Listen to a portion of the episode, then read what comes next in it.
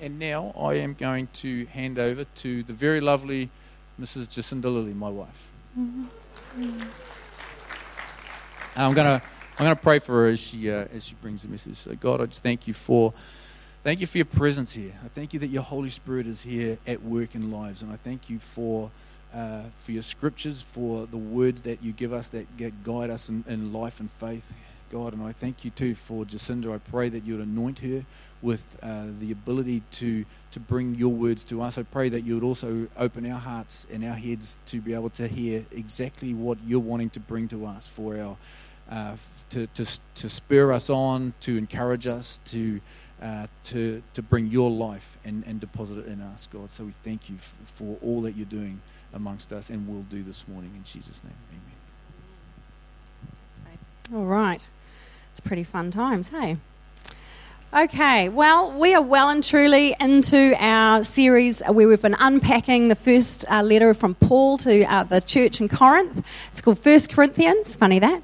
And uh, we've been spending the last few weeks just sort of looking at all the different advice and teaching and encouragement that Paul is bringing to this young church. It's not a very old church. He actually started it, he was with them for 18 months, and then he continued on in his travels. It's full of these young Christians trying to figure out how to do life and faith within their context and within their culture that was in Corinth. And Corinth was like this happening city. It was kind of, it's been described as like the New York of uh, its day. It was just this thriving, bustling, sort of anything goes kind of a place. And, uh, and so the church in Corinth, uh, some of it was doing great. They're full of enthusiasm and excitement and passion, and some of it was a mess.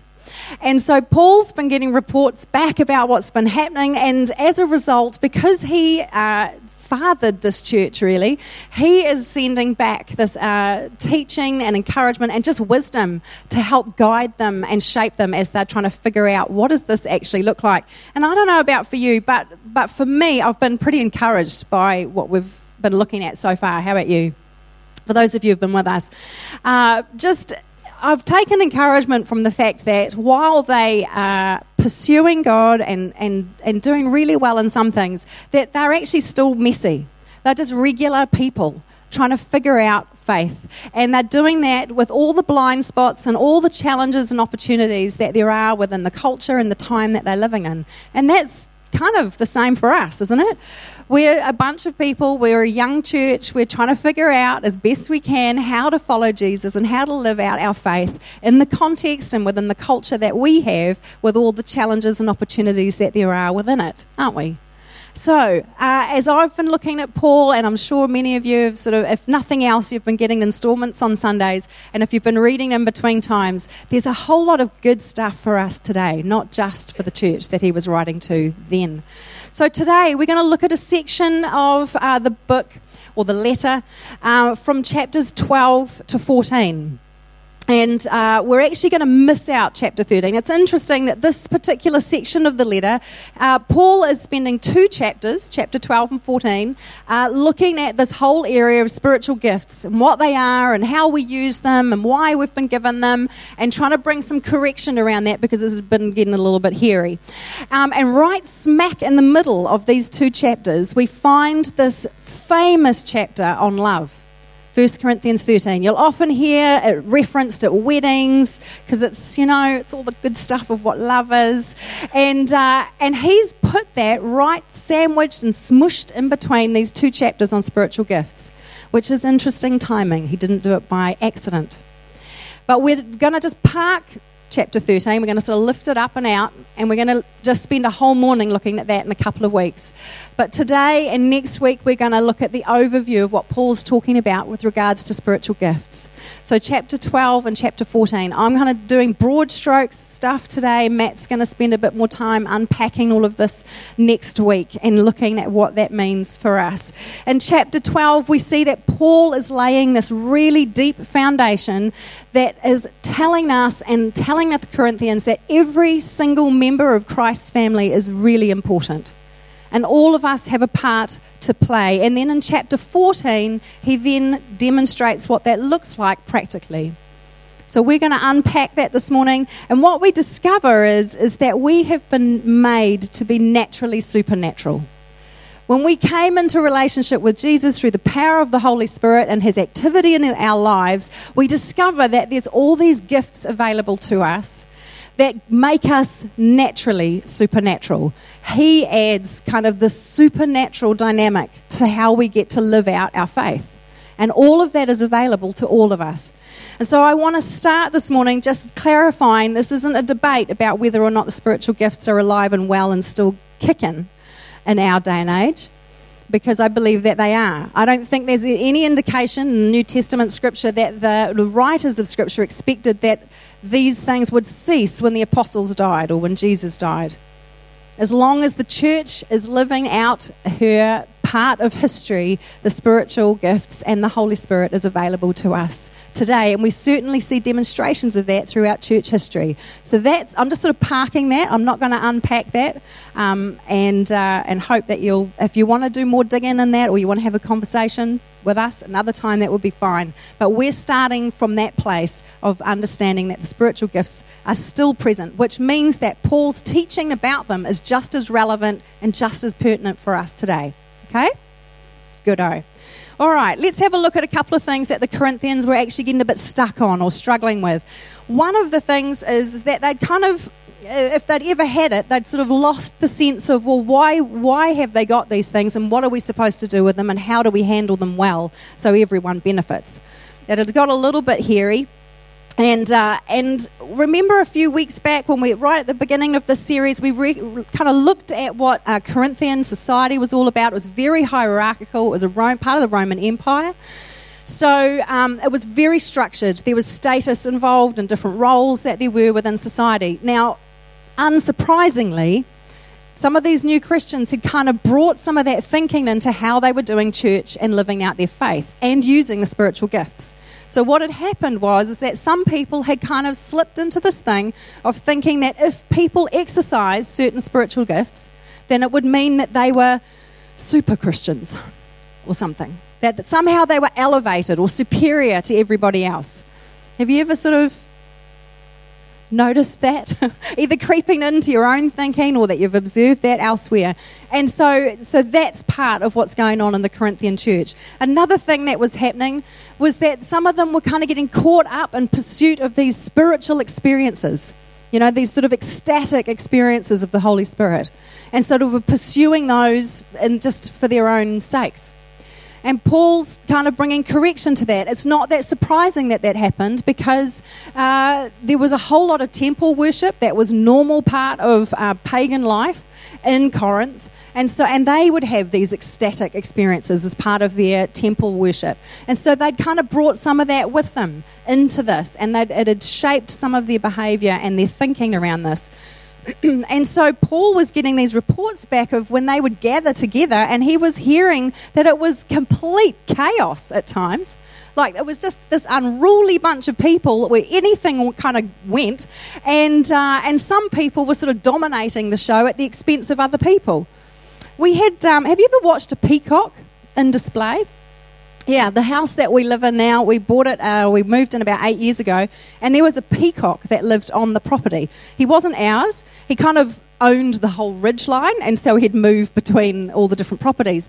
But, uh, but when it was this time of the year when we named him Gregory Peck, I think he had a different name for every house he went to, but that was our name for him, which he seemed to respond to. He quite liked it. Um, but what he would do at that particular time of the year when it was all about finding a girl, of which there were none on our ridge line, but anyway, um, he would kind of strut about the place, you know, with his tail kind of full, you know, fan mode, um, or he'd sit on the, and he'd sort of sit on our deck or in the backyard and he'd sort of preen these long feathers. It was quite something to watch him do it, actually, but um, but it was, and he had this really loud call which you could hear for miles.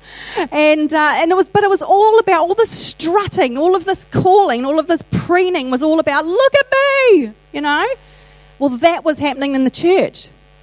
There were people that were sort of strutting their stuff and showing off some of the spiritual gifts, in particular the uh, speaking in tongues, where they would just go off. And it was all about, look at me. And Paul's going, hang on a minute let's just stop a moment and let's just be clear about why we're given these things, who receives them, and what we're supposed to be doing with them. So that's what we're going to look at, but that's the context, all right? You're never going to forget the peacock now, are you? all right, why don't we just pray as we enter into this? So, Lord, we uh, here we are. We're this young church where we're doing our best to follow you individually and as a church, Lord, because we love you and we want to be your people that represent you well. So, Lord, I pray that today that you would come and that you would speak to each one of our hearts, that you would fill us up again by the power of your Holy Spirit, that you would release to us the spiritual gifts that you have given us, that you make available to us. And Lord, that you would help us to understand and to see things clearly about who gets to play with these things and what they're for. So, God, would you be with us? Would you do the work within us that you want to do today? In Jesus' name, amen. All right, let's dive into chapter 12. So it's chapter 12, verses 1 to 11. Now, concerning spiritual gifts, brothers and sisters, I do not want you to be uninformed. You know that when you were pagans, you were enticed and led astray to idols that could not speak. Therefore, I want you to understand that no one speaking by the Spirit of God ever says, Let Jesus be cursed. And no one can say that Jesus is Lord except by the Holy Spirit. Now, there are varieties of gifts, but the same Spirit. There are varieties of services, but the same Lord. There are varieties of activities, but it is the same God who activates all of them in everyone. To each of us is given the manifestation of the Spirit for the common good. To one is given through the Spirit the utterance of wisdom, to another the utterance of knowledge according to the same Spirit, to another the working of miracles, to another prophecy, to another the discernment of spirits, to another various kinds of tongues, and to another the interpretation of tongues. And all of these are activated by one and the same Spirit, who allots to each one individually just as the Spirit chooses. So let's just be clear about spirit, what spiritual gifts are. They're this, they're this extra enabling, this supernatural enabling that the Holy Spirit gives to us so that we can do and we can know things that we couldn't know and do in and of ourselves. Okay? That's a very, very simple understanding of what they are. But they demonstrate themselves in a multitude of different ways which is why we have this list of all these different things. And we'll unpack that a little bit later on. But let's just look at three very quick points just on this bit of scripture here. First thing, it is spirit spirit initiated and activated activity in us. It is the Holy Spirit that actually even gets us started on this whole thing. He, we're told by Paul we can't even begin the journey of following Jesus. We can't even say that Jesus is Lord except by the gift of the Holy Spirit. He's the one that enables us to even do that. Now, for the Corinthians, that's a big deal because if they're saying that Jesus is Lord, it means that Caesar wasn't. So it wasn't just a spiritual, you know, kind of a statement to make. It had social and political implications as well. It takes them into the world, this statement. But none of us can actually say that except for what the Holy Spirit is doing in us. So it is Him that activates these things in us, and it is Him that gives them to us. It is a gift, even to get started, which takes us to our next point. These things are gifts. We don't earn them, we can't demand them, we can't possess them, we can't just make them happen. They are gifts to us by the Holy Spirit. All of them are brought to life by Him and by his activity and he gives them to us at his discretion. You know, we can't sort of get a list of the gifts of the Holy Spirit and go, Yes, I like that one. No, not so keen on that one there, but I like that one over there. You know, like we can't do that. We don't get to sort of just pick and choose. it's not like, you know, the lolly mix at the supermarket. It's, uh, it's him that decides who gets what and how we actually get to practice these things. So it leaves, you know, this whole kind of uh, behavior that's been happening in the church of people boasting and sort of jockeying for position based on their spiritual gifts. Um, it doesn't leave any room for that because we haven't actually earned any of this. It's not because of us, it's entirely because of the Holy Spirit. So there's no room for boasting or bragging on our part, just obedience. Okay, and the last little point there is just that it's for everybody. Everyone gets to play. Did you notice in verse 6 where it's saying, uh, It is the same God who activates all of them in everyone? Did I need to read that again? uh, it is the same Spirit that activates all of them in everyone. It's for all of us. So look around, folks. We're all included in this thing. In verse 7, it says, To each is given the manifestation of the Spirit for the common good. Paul doesn't give us the opportunity to, for some of us to be players and for some of us to be spectators. That's not an option. This is a all in kind of a team that we're a part of. You may not have known that. Best to be clear at the beginning, hey? Um, it is, it's for all of us. So, what does that mean for us here at Coast Vineyard? It means that our children, we're going to teach them how to pray for one another for healing so that they can pray for their friends or for their family and expect the Holy Spirit to come and heal them. We're going to pray for our young people and we're going to give them opportunities for them to learn how to hear from God and be able to prophesy and bring words of knowledge and wisdom to one another for our new Christians as well as our more mature in years Christians, uh, we're going to have opportunities to step into this. It's always going to feel risky because we're not in control of it. But we're going to have, we're committed to seeing people grow in these things because it's for all of us. Everyone gets to play. C.S. Lewis, who is a wonderful writer, wasn't he? He says this If you want a religion to make you feel really comfortable, I certainly don't recommend Christianity. You know, part of us, when we hear that this everyone gets to play part, part of us goes, Oh, that's so awesome. I get to do this stuff. And the other part of us goes, oh, Are you sure? You know, maybe it's just for those few over there because I don't know enough, or I'm not good enough, or I haven't been following the Lord long enough, or, you know, like 50 million reasons we think of in that moment, don't we? We don't get the option. We're all in, all of us. And uh, we all get to participate. Okay, so, who gets them? We all do. Winner. Grad the good, good, good means I'm doing my job. You got the hang of it. All right. Second thing, why are we given the gifts of the Holy Spirit? Because we've seen that they can get a bit, you know, carried away with just the receiving of them and the exercising of them. And Paul gives us a clue. Well, he actually does, he gives us a clue early on, but he unpacks it a whole lot through these two chapters. If we have a look at verse 7 again, what does it say? To each of us is given the manifestation of the Spirit for the common good. The reason we're given the gifts of the Holy Spirit isn't just to make us feel good, it is to build the church. We're to build the church. That's why we're given the gifts of the Holy Spirit. N.T. Wright, who was a contemporary theologian, and we've used uh, his commentary on 1 Corinthians, you know, as kind of our base reference point as we've gone through the series. And if you if you want to unpack more of this, because honestly, we never have enough on a morning time wise to be able to actually unpack all that there is. His his commentaries are brilliant, and he says this: if the whole thing of building the church. If this is what these gifts were, they were not given for people to enjoy the experience receiving or exercising them. Of course, there is exhilaration, a delight in being fully what, fully what God has called and equipped you to be. But the point is, is that the gift is God's gift to the whole church through the individual who has received it. Let me just say that again. But the point is, is that the gift is God's gift to the whole church through the individual that who has received it. God naturally gives gifts to different people in such a way that the church will be bonded together in ways that God sees as appropriate.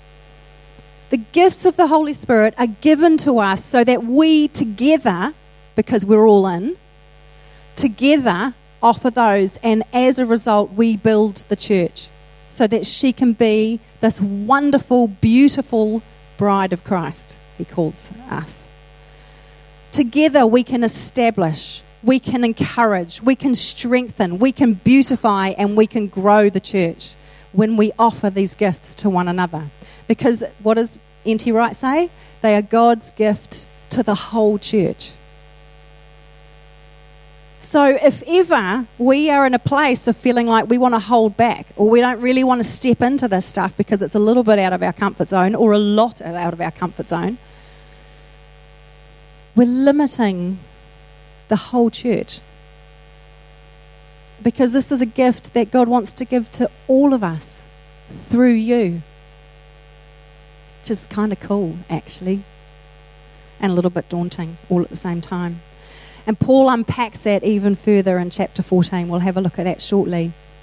So we know who it is that are given the spiritual gifts. We know why it is that we're given the spiritual gifts. So, what are they? Paul lists the spiritual gifts. We've just read uh, verses 8 to 10, and he does another list again in verses 28 to 30. Let's have a look at what he says there. God has appointed in the church first apostles, second prophets, third teachers, then deeds of power, then gifts of healing, forms of assistance, forms of leadership, various kinds of tongues. Are all apostles? Are all prophets? Are all teachers? Do all work miracles? Do all possess gifts of healing? Do all speak in tongues? Do all interpret? But strive for the greater gifts and I will show you a still more excellent way. Okay, so what does all that mean? Okay, there's differences. Uh, you'll notice between what he just talked about in verses 8 to 10 and what he's just done in verses 28 to 30, there's similarities, like there's overlap between those two lists, but there's also differences, aren't there? He lists some different things. And actually, he does two other lists of spiritual gifts one in Romans 12 and another one in Ephesians 4. And that happens there as well. There's overlap, but there's also differences. So, what do we make of that? Of the, of the fact that they don't seem to be 100% right? Has Paul sort of just, you know, forgotten some? Or some are more important than others? Like, what's the deal? I think what we're seeing there is that Paul's trying to not shoehorn us into a one size fits all, like we have to be just this. I think what we're getting is a glimpse of Paul's vision for the rich and diverse life that there is within the life of God's people. There's loads of space, there's loads of room for different expressions of these gifts to come into play. It's full of variety. While we all have this shared common identity as Christ's family, none of us is the same. So the way these things are going to be worked out in and through us are going to look different. And I think Paul gives us plenty of room for that. Uh, when I was doing some study for this and I was looking uh, through the Renovare Spiritual Formation Bible, they do a bunch of different notes that they unpack different pieces of scriptures. And this is what they said about this particular one. Each of us is uniquely gifted to live out this endlessly creative identity in fresh and particular ways. So we don't have to look at somebody else and go, oh, well, that, if I'm ever going to prophesy, it has to look like that. Or if I'm ever going to have a word of knowledge or a word of wisdom, I've got to do it that way, like that person did. We might get some starting points, you know, by as we're learning and growing by watching what other people do, because we're smart to do that. However, the way that we're ultimately going to express that is going to be the way that God does it in and through us, which is going to allow for some room for creativity there. So, Paul has just gone through some of those lists of different uh, spiritual gifts, but he's asking all those questions. Are all apostles? Are all prophets? You know, he kind of does that, and you're like, what is he on about? So, it's a couple of points about that. What God has done is He has decided that no one person is going to have all of the gifts of the Holy Spirit. That's part of this all in approach that He's taken. No one person is going to be an apostle and a prophet and a teacher and a miracle worker and a healer and a, you know, no one person is going to do it. He's dispersed the gifts throughout the church. So while we may operate in a number of different gifts, we will never have all of them that we will use all of the time. We, he, even different seasons, he allows different gifts to be worked out in and through us. This is why we need each other. And he finishes that chapter by saying, uh, how does he put it? And I will show you a still more excellent way. Because he's leading into chapter 13, which is all about love. That is the more excellent way. that actually we can he eh, i'm not going to steal the thunder from chapter, chapter 13 but basically he's saying we can do all this stuff with the spiritual gifts and it mean nothing if we don't have love that love is our highest calling it is the grid that we build our lives on. It is the filter through which we need to view the spiritual gifts in the right way, and it's also how we're going to use them in the right way. So, love is the better way so that we can use these things well to build the church. So, let's just have a look at this, what he's kind of alluding to, and then he starts to unpack it. Uh, and later in, uh, or sort of halfway through 1 Corinthians 12. Whenever Paul talks about the spiritual gifts, whether it's in this letter in Corinthians or if it's in Romans or if it's in Ephesians, he always does it in the context of body ministry, the whole body, all of us ministering to one another, of offering what we have to one another, serving one another. Every single time he does, he packs these things in the context of us being part of a body. Now, this idea or this metaphor of a body isn't actually unfamiliar to the Corinthians. It was a popular metaphor that was used in um, political. Uh, speaking at the time. Orators would use it when they were talking about um, society, uh, civic duty, politics, any of that. It was always they would use this body analogy with the emperor as the head. And everyone had their part to play in the body, but within the familiar uh, description of that and the metaphor that they used, every part had a different status. Or, or there was very definitely they used it to reinforce their hierarchical structures. Paul comes along, he takes this familiar idea, this familiar notion, and he gives it a whole new story. He weaves a whole new story from it. So he is giving the Christians an opportunity to look at a new and different way a new sense of identity with Christ as the head and Lord, and the rest of the body being interdependent, interconnected, reliant on one another, but there is no difference in status. That everyone is of the same value vital to one another. So it's pretty cool, isn't it? Paul was a genius at taking what was kind of contemporary and turning it around to help people to see a new way forward. So let's have a look at what he says in uh, chapter 12, verse 12 to 14, and verse 26. For just as the body is one and has many members, and all the members of the body, though many, are one body, so it is with Christ. For in the one Spirit we were all baptized into the one body, Jews or Greeks, slaves or free, and we were all made to drink of the one Spirit. Indeed, the body doesn't consist of one member, but of many. And if one member suffers, all suffer together with it. If one member is honoured, all rejoice together with it. And then I'm not going to read this part, but he unpacks that a bit further and he sort of describes uh, different various body parts and how we all have a role and how we all need one another. We cannot have just one or two bits of us grow exponentially large, basically, and dominate things. And then he finishes in verse 27 Now you are the body of Christ and individually members of it. First, really important thing to take from this each one of us is indispensable. Each one of us has the same value within the body of Christ. Yeah. The people up the front, the person with the microphone, is no more important than the person that is putting out the chairs or looking after the kids or serving the tea and the coffee or just chatting to their neighbour. Carl Tuttle, who was our boss at the Anaheim Vineyard, he used to say, you know, the pay is the same. We're just all in it together. There's no, there's no pecking order to this. We're just called to serve one another with the gifts that God gives us. So there's no room for spiritual elitism within the church. We're connected, we have equal value, and what happens to one of us happens to all of us. So that's why we can come alongside one another when one of us is going through something really hard because what's happening to them we care about because they're part of us and we're part of them.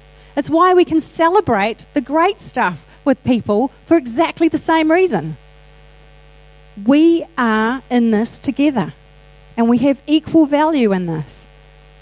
Secondly, really important thing is we're not just any old body, like, you know, this body metaphor. It's not just any old body, it's Christ's body.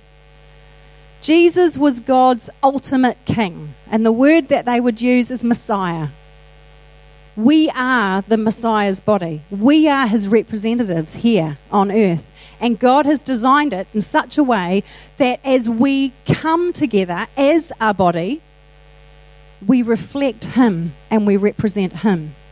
The way that the message translation of the Bible talks about tw- chapter 12, verse 7 is this it talks about how each one of us has something to do that shows who God is. Isn't that cool?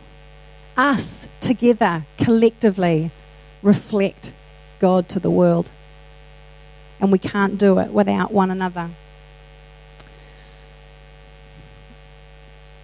Paul alludes to that there being, he's just done this whole thing about sort of making a level play, playing field, but then he starts talking about greater gifts and that they should pursue them. And it's kind of a little bit confusing because you're like, well, hang on a minute, haven't you just said that, you know, we're all in this together and it's all a level playing field and now you're talking about some gifts being greater than others? Like, what is that? So let's have a look. This is where we're going into chapter 14, verses 1 to 5.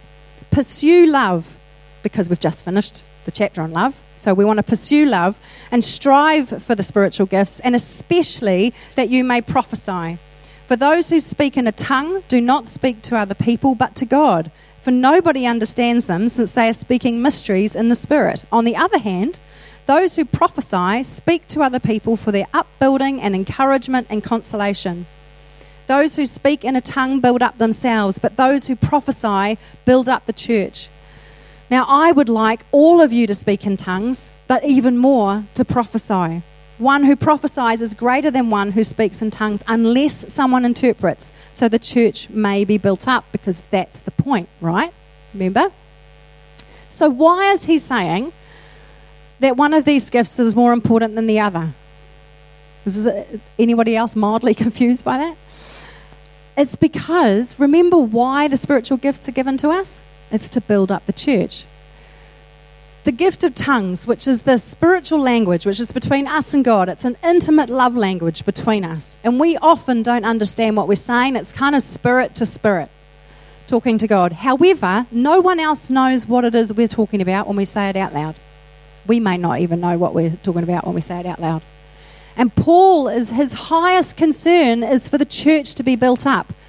So while tongues builds up the life and you know the relationship of an individual with God, it doesn't build up the whole church. Prophecy does. Words of knowledge and wisdom, uh, of insight into scripture and teaching, all of that is prophetic. All of that serves the purpose of building the church. That's why he says that prophecy is greater than tongues. He actually wants us to have both. He wants us to have a vibrant, dynamic, growing, intimate relationship with God in our inner world. But He also wants us to be actively pursuing anything that helps us to be able to build one another up in a way that is understandable. So that's why he's talking about that. So don't kind of feel like he's sort of saying one thing on the one hand and then complete something completely different in the next breath he encourages us, you know, in this pursuit of these things. You know, in, in, verse 12, so with yourselves, since you are eager for spiritual gifts, strive to excel in them for building up the church. This is stuff that we actually want to lean into, to chase after, not for the experience, not for the spiritual high that might be part of the deal or may not be. It's because then we are equipped to build the church and beyond. Because it doesn't just stay in the church, because we don't just stay in the church. We take it with us wherever we go. That's a whole other thing. Remember that Paul's greatest desire for the church in Corinth is that they would grow into maturity. N.T. Wright says this His central, central emphasis is on the God given wisdom, understanding, insight, and teaching that the church badly needs if it is to go forward rather than around and around in circles if it is to be built up as a community instead of as an accidental collection of private individuals. This is why we need the gifts of the Holy Spirit. It's why we need the prophetic in our midst. His chief concern, because he was getting these reports of these sort of out of control, chaotic gatherings when they would be together, is that it was not working to the benefit of all. It was some people walked away having had a fine time because there were people that were going and that were speaking in tongues endlessly and leaving no room for anyone else. And it didn't do anything to build anybody else up, which is why he's bringing correction to that. That's why love is so important, isn't it? That's why he's put the chapter of love right smack in the middle of this. He's asking the Corinthians, Are you behaving according to the principle of love? Are you exercising the gifts that God gives you in the spirit of love? Love is what should guide us and direct us as we exercise the gifts of the Holy Spirit. Paul's saying to them, if you're going to speak in church, it's supposed to make people ready to serve God in the world, not to showcase your latest thing. Whew. It's just as relevant for us today, isn't it? We, we, we are as vulnerable to some of these things as the Corinthians were. We need to be aware of the fact that in our culture, we have starved people of spirituality to such a degree that people will chase spiritual experiences because they're desperate for it. I mean, on the one hand, we're telling them we're, we're not spiritual at all, you know, we aren't, but culture is. And on the other hand, people are so desperate for it, they'll look for it anywhere. And so, even for people that come to faith in Jesus, they can get a bit caught up in chasing spiritual experiences. I remember when I was younger, you know, you'd go to a conference, you'd have this amazing time and these amazing ministry times, and the worship was just outstanding. You know, you'd go to Easter camp and the speakers were just like on point. point, and you know, you've got thousands of young people together. It's just oh, awesome. And then you'd come home, and by about Wednesday, it's like, oh, you've come off the mountain. you know, that's what kind of what it felt like. not sure how I climbed down because I didn't mean to, but here I am you know, and then you'd be like, okay, so where's my next fix? Where's the next thing I could go to to and kind of get back up onto the, you know, soar, you know? I hope I'm not the only one that's ever done that. But you start to realize the highs, you know, that's not life. It's not actually going to sustain us through the long haul of faith we have to be careful, just as careful that in our desire to grow spiritually, that we don't just chase the experience. Because if we have, we've missed the point of why He's giving them to us again. Remember? The why of why we have spiritual gifts. The other thing of hierarchy is still an issue for us today. We still have a hierarchical structure within our society. Maybe not as rigid as it was for the Romans, but we still have one, don't we? And we still can slip into, because it's such a subtle thing, you know, of kind of prioritizing people. Who's important, who isn't. You know, my youngest daughter went to a conference just this last week. She visited, it's another stream of the church that um, she was curious, you know, to go. She was got an invite and she was like, oh, I'm really curious to see how they do church. So she off, off she trundles and she came back. Please do not hear this as a, as a criticism of another part of the church because it's not. It's just how they do things. Um, but her observation from you know 15 year olds perspective she came back she's like you know there was a whole bunch of things that were really good that she told us about but she said you know when they were introducing the different pastors that were doing different things it was like pastor so and so and pastor so and so and pastor so and so she was just like it just made them make me feel like they were more important than me or the rest of us. Now they may not have intended for that to happen but that was her takeaway her impression of that. So we have to be really careful don't we by the way, just on that, some of you come from church backgrounds where that's the normal, and it's a, it's a sign. I know that people do it as a sign of respect. I get that. However, we don't do that here. We're just Matt and Jacinda. Okay? We figured we didn't get called engineer Matt and teacher Jacinda when we were working our other jobs. So let's just keep it Matt and Jacinda. okay, so you don't have to feel like you've got to do that to show that you respect us in any shape or form or to be kind. Um, it, it would just be weird. so there you go. But but, but that just can be the subtle creeping in of some of that stuff, can't it? I know that when we worked at the Anaheim Vineyard uh, years ago in our 20s, it was a large, large church, and we moved from the UK and we went there, and I was kind of a bit starstruck by these people. There were worship leaders that I'd seen on stage leading worship with thousands of people at conferences in England. You know, I'd been listening to them on tapes and CDs. I know, some of you will know what I'm talking about. and here and, and people that I'd heard speak, you know, like, and they were like big names, you know, and here we were around a conference table and meetings with them or having to work with them, and I was kind of like, oh, you know, it's just little old me from little old New Zealand, little old Bay of Plenty. Who knew?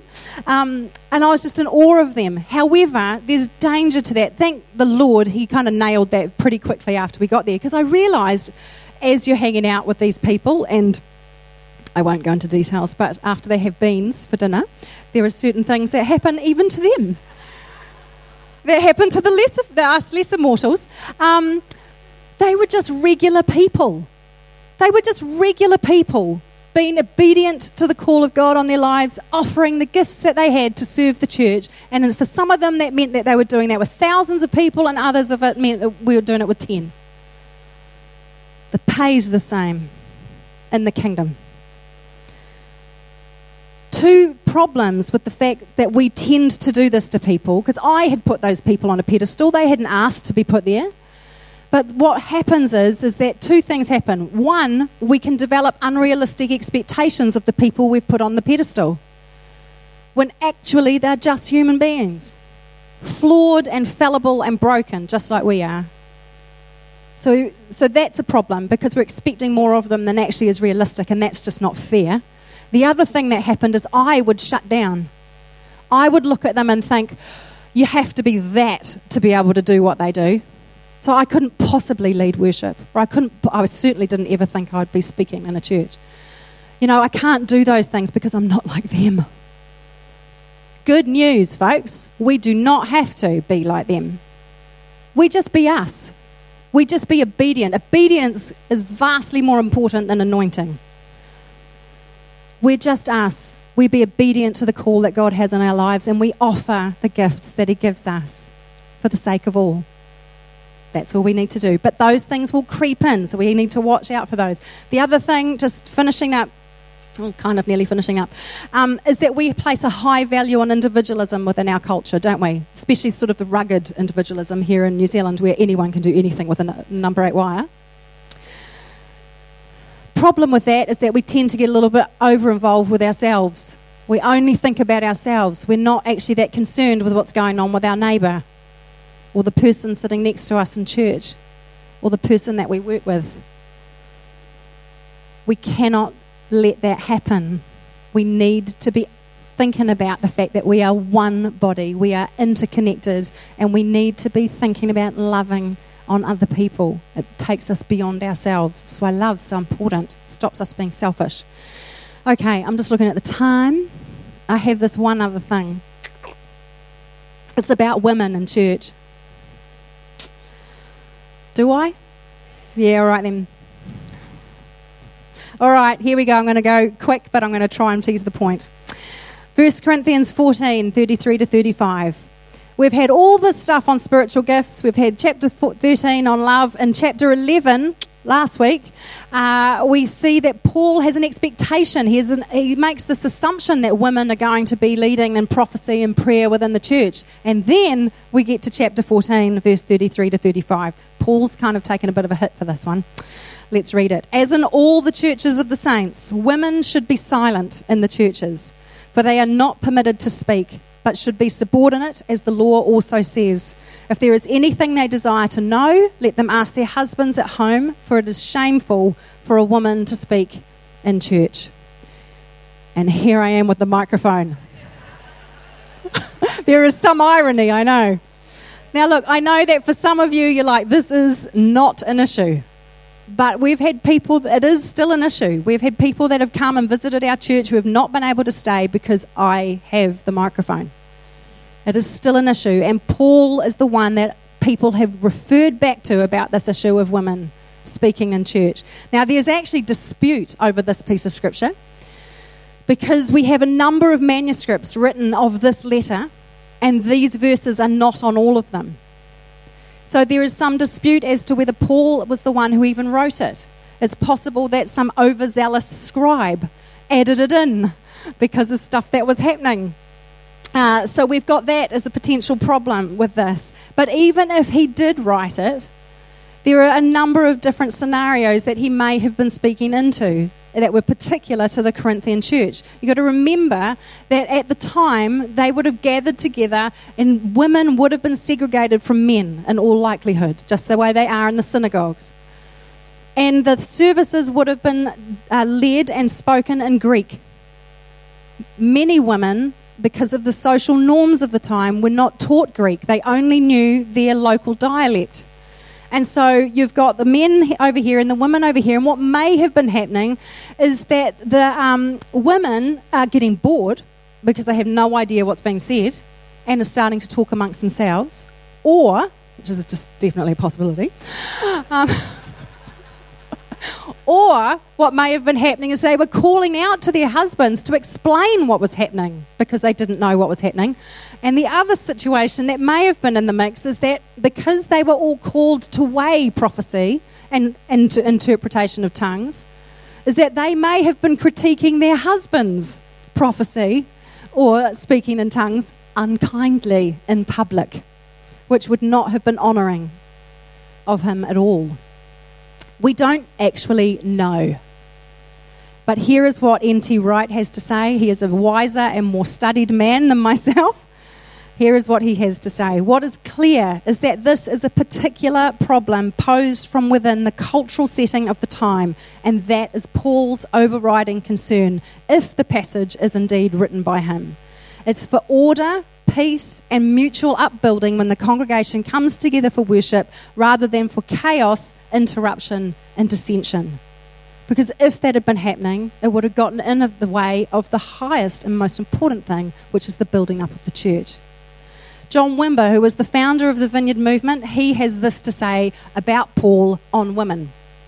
The clearest proclamation of the position of women is given by Paul in another letter of his in Galatians 3, verse 28. There is neither Jew nor Greek, slave nor free, male nor female, for you are all one in Jesus Christ. Or Christ Jesus, actually. The context of this passage is that both men and women have free access to the eternal life and the kingdom of God. And with the coming of Christ, we see women being related to in a whole new way. And we do. We watch Jesus interact with them in ways that were culturally not okay. And we see Paul doing the same thing, and he responds to those things in letters. So this is likely to be an isolated situation, a particular situation within that church with what was happening at the time. What does that mean for us here at Coast Vineyard? I get the mic. Here at Coast Vineyard, we believe that God gives His Spirit freely to all who come to Him. That He invites those of us who follow Him into the adventure of participating with Him and bringing His way of doing things, His kingdom, into the world and that all followers will serve Him, the church, and the community based on the gifts that He gives us and the character He develops within us, not based on our gender or age or skin color or social or educational or financial status. Okay? We're all in. All of us. And as Paul has just been telling us in these last couple of chapters, we are one body and we all have a part to play. And so, this is how we together are going to establish, build, encourage, beautify, strengthen, and grow the church. So, let's always do our best to use love as our filter through which we see the spiritual gifts the way that they're meant to be, and to be able to use them in a way that is loving and serves the church as she is built. So, who's in? Yeah? I don't know about you. It sounds good to me. I'm all in.